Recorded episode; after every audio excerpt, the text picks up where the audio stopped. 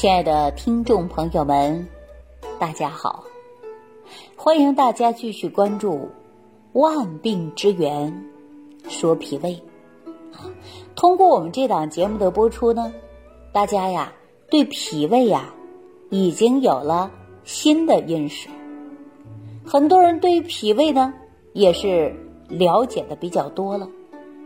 以往很多人呐根本对于脾胃的了解。和认知程度啊不高，导致脾胃出现了病，总是感觉到这是小病，可调可不调。可是对于脾胃疾病啊，大家知道吗？它真的会牵动全身呐。中医会讲到，脾为后天之本，运用水谷生化之源，它解决的是。人体当中的营养物质转换和吸收，必须要通过的是脾胃啊。给大家举个简单的例子，无论你是吃水果、蔬菜、五谷杂粮，我们第一步是不是通过咀嚼食道进入的就是胃呀？经过胃的运化，变成食糜，继续往下走，哎，直接到了消化系统。是吧？那如果说一个人的脾胃出现了问题，他首先呢就会吸收不好，排泄有问题，化生气血不足，那你说人体是不是就会出现各种各样的慢性疾病啊？哎，尤其我们说现在是疫情期间，大家呢都遵章守法啊，而且呢也不出门了，在家里呢。除了吃喝睡玩儿，哎，没有什么特别的了。尤其我们说现在家里有孩子的，在家里上个网课啊，而且呢，孩子呢进入了学习状态，家长朋友呢也进入了是监督的状态。总之啊，这一大家子里在家都不出门了。那么我们说生活当中离不开的就是吃喝拉撒睡嘛。大家想一想。就这期间呐，我们很多人说吃变成了很头痛的问题，啊，不知道吃什么了。每一天呢，不知道煮什么饭，也不知道如何去吃。吃什么是最好的呢？吃什么一有营养，二有健康呢？哎，这对于不是学营养学的角度来讲啊，那就是按照自己的味蕾来选择食物了，是不是啊？所以说这两天呢，很多人就给我打电话说：“哎呦，不知道吃点什么好，老师你看一下能不能给我找一些食疗方法。”实际我告诉大家啊，养生最主要的就是重在于吃啊，吃的时候呢就是营养搭配，蔬菜、水果、五谷杂粮，样样都吃，哎，这就是能保证我们营养的均衡。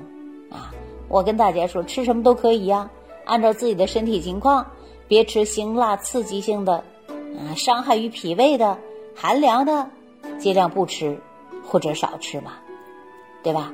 我记着我前两天给大家讲到的，说藕片，啊，喝个藕汁，还有止血之功效呢，对不对？哎，所以说万事万物啊，包括一些食物，它对我们身体当中呢，都会有很大的影响。那比如说这几天呢，大家说不出门，运动少，在家里没有胃口，不敢多吃，吃了不消化不吸收，那你就在家可以做一点山药粥啊，啊，吃山药呢也是非常好的。我在食为元气早餐壶里边呢，就配有山药，啊，为什么会配有山药呢？哎，说到这儿啊，我们说。传说古时候啊，焦作一带有一个小国，啊，这个国呢叫野王国。由于国小啊势弱，经常会被大的国家呀欺负。有一年冬天，一个大国派了个军队，啊，就侵占野国。这国王啊，啊，虽然说拼死奋战，但是最终啊，因军力不足。败了，战败的军队呀，那就开始四处逃窜，逃到哪儿去了呢？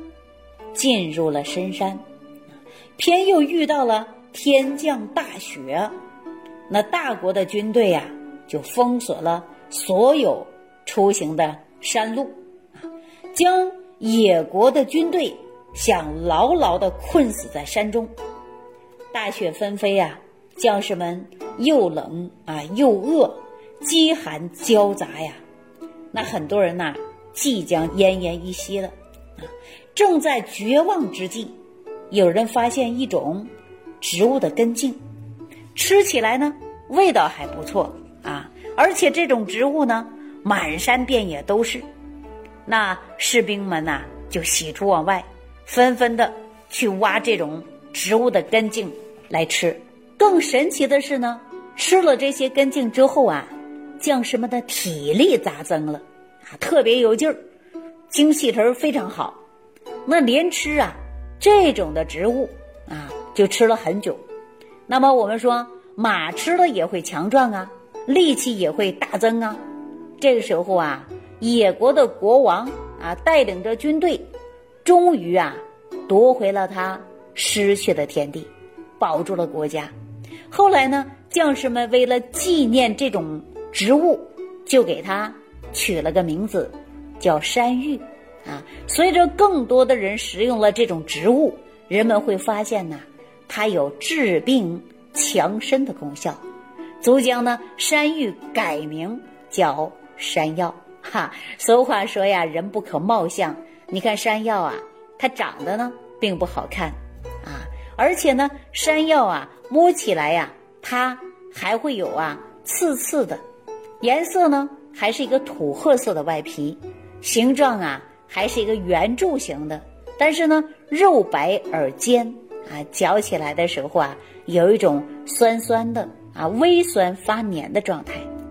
那对于古医学记载呀，多食山药，实际呢会使人耳聪目明，啊，延年益寿，对人体呢非常有益。而且山药啊，味儿甘，啊，并且呢，它能够入脾经、肺经、肾经，所以说中医上啊，称之山药之上品。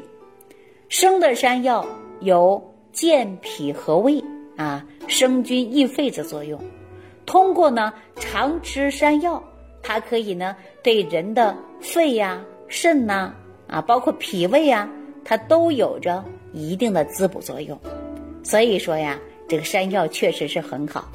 那我呢，也就在十为元气早餐壶当中啊，也加了山药啊。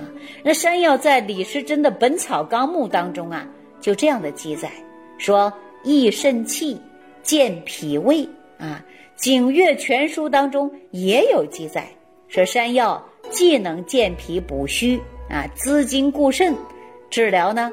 助虚白损，疗五劳七伤啊！山药的营养本身呢，它就非常丰富的，所以说呢，它健脾补肺呀，而且呢，它又能够对于填补肾精啊，所以说非常适合呀，像孕妇啊、老人呐、久病康复的人群呐，哎，都可以吃些山药进行滋补啊。历代来啊。都推荐山药的营养成分呢是非常高的，所以说呢，山药啊吃一些还是对我们身体健康有帮助的。那怎么吃呢？你可以煮粥吃啊，啊煲汤啊，啊都可以。所以说呢，它吃了在胃中的体积呢也会慢慢变大，很容易产生啊饱腹感。所以说呢，蛋白它可以直接降血液的胆固醇。预防心血管系统的疾病啊，而且呢，吃山药啊，还有利于防止动脉硬化啊。那么，我们对糖尿病的人呢，吃山药啊，它还有辅助疗效。所以说呢，吃完之后啊，它会产生饱腹感，有助于控制食量，而且呢，还能够改善糖的代谢，提高胰岛素敏感性的功能。那山药当中啊，所有的营养成分它都比较容易吸收的，所以说我建议大家可以煮一些山药粥啊。大家说山药粥啊怎么煮呢？啊，我可以告诉大家，经常下厨房的，您就把山药准备一根儿啊，一百到两百克都可以，切片，放上米啊，我们说大米就可以啊，现在吃那大米就可以放在一起煮啊，煮完以后呢，热腾腾的山药粥好了，然后呢，我们就可以慢慢的来喝啊，坚持呢，它就有健脾胃的作用。那山药的吃法很多呀。比如说山药可以煲汤啊，啊，跟牛肉啊，包括羊肉啊，都可以一起来吃一吃的。所以说，我们要想健脾胃呀，从食疗当中就可以调整的。啊，如果说你已经严重的出现了脾胃虚弱，比如说晚上不敢多吃饭，一吃完你就胀啊，就打嗝，不往下走，第二天呢排便又排不顺畅，那这些你是不是就应该健脾胃，哎，调调我们的消化系统的呀？哎，除此以外呢，我们还可以呀，这个期间喝点小米粥。大家呀，以往呢吃饭比较单一啊，说大米粥就吃了大米粥啊，很少有人呢说一日三餐不重样的去吃。大家说没有那功夫，还有的人呢说不会吃，不知道怎么吃。那我相信大家收听我这节目啊，如果说你脾胃虚寒，或者说一些问题。那我们就可以通过食疗的办法，慢慢来调养你的身体啊。说来这个话呀，我还想到一个呃这样的一件事儿。很多人说老师啊，你能不能给我开个药？我说开什么药啊？哎，我想把我的身体通过药来调一调。我说呀，那你得去医院啊，因为我们从营养学的角度来讲啊，并不是给家开什么药的。你看我让大家吃个山药啊，喝个山药粥啊，它就是健脾胃。啊，滋补肝肾，它可以滋补肾精的，啊，可以说呢也入肾经的。那我们说你吃个小米也是很不错的选择呀。那我们说为什么说小米呢？小米呢，它是五谷为首，第一个我们就是小米。小米的生命力是特别强的，你看我们的石头缝里都能长出草来，是不是啊？小米的生命力也是非常强的。那我再给大家举个简单的例子啊。尤其北方啊，那女人坐月子啊，坐月子之后呢，吃的饭一个月当中啊，都离不开的就是小米粥啊。为什么会呢？因为小米粥啊，它能够啊补人的脾胃，哎，尤其呢，我们说能够储存一年以上的小米，我们称作为陈小米啊。中医当中呢，认为这是一剂良药。